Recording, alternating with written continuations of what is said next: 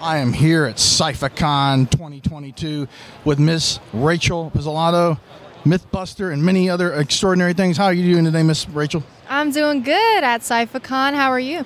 I'm doing awesome, doing awesome. We just got here and beamed into the center from the spaceship on the Starship, whatever the name of the Starship is. We don't know which one it was. There's a lot in the fleet. We've got a lot of stuff here. You've done a lot of stuff. Can you tell people what you've done, what kind of things you're doing now? Yeah, of course. So right now I'm trying to get into more of the acting and modeling. So I'm about to graduate school, so I'm about to take that, you know, head on, go to college. Um, I'm gonna do like San Diego Comic Con, LA Comic Con, all these big Comic Cons, so y'all can see me there. I'm gonna have plenty of new cosplays, and of course, I am still a MythBuster maker and inventor. I just got accepted into ISEF, which is the International Science and Engineering Fair, and that is a very big step for me because winning that would, you know, be incredible. And then I'm gonna submit to the NFL Challenge for my patent pending invention. So a lot is happening happening. wow. So you've got all this. If you mentioned San Diego Comic Con, they haven't had a San Diego Comic Con like three, four, four years.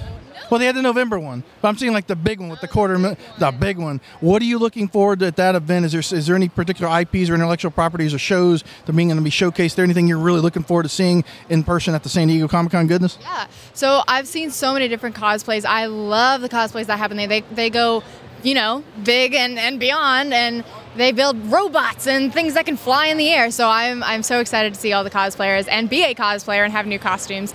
But um, I'm supposed to be doing a panel there, so y'all can check me out there. And it's going to be a pretty big one. I'm going to do a different cosplay that I've never done before. That's totally awesome. What cosplays? Any, know you can't talk about that one. That's kind of a secret. Is there anything other stuff you're working on the pipeline? I have a, a side question of that. Yeah, so I'm creating my own comic book character, and it's going to be based on, I guess you'd say, Beauty and Brains with a twist. So it's going to be very unique.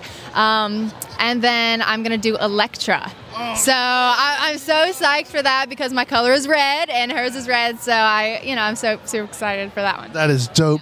For the convention scene and the people that come to do cosplay, especially the cosplayers, is there any words that you could tell them if they're starting out in cosplay or if they're perfecting their craft that you could kind of guide them in their you know journey towards the cosplay awesomeness? Okay, so I'm going to say my Mythbuster motto failure is always an option. When you fail, you learn, and, and failure leads to persistence, and that's success.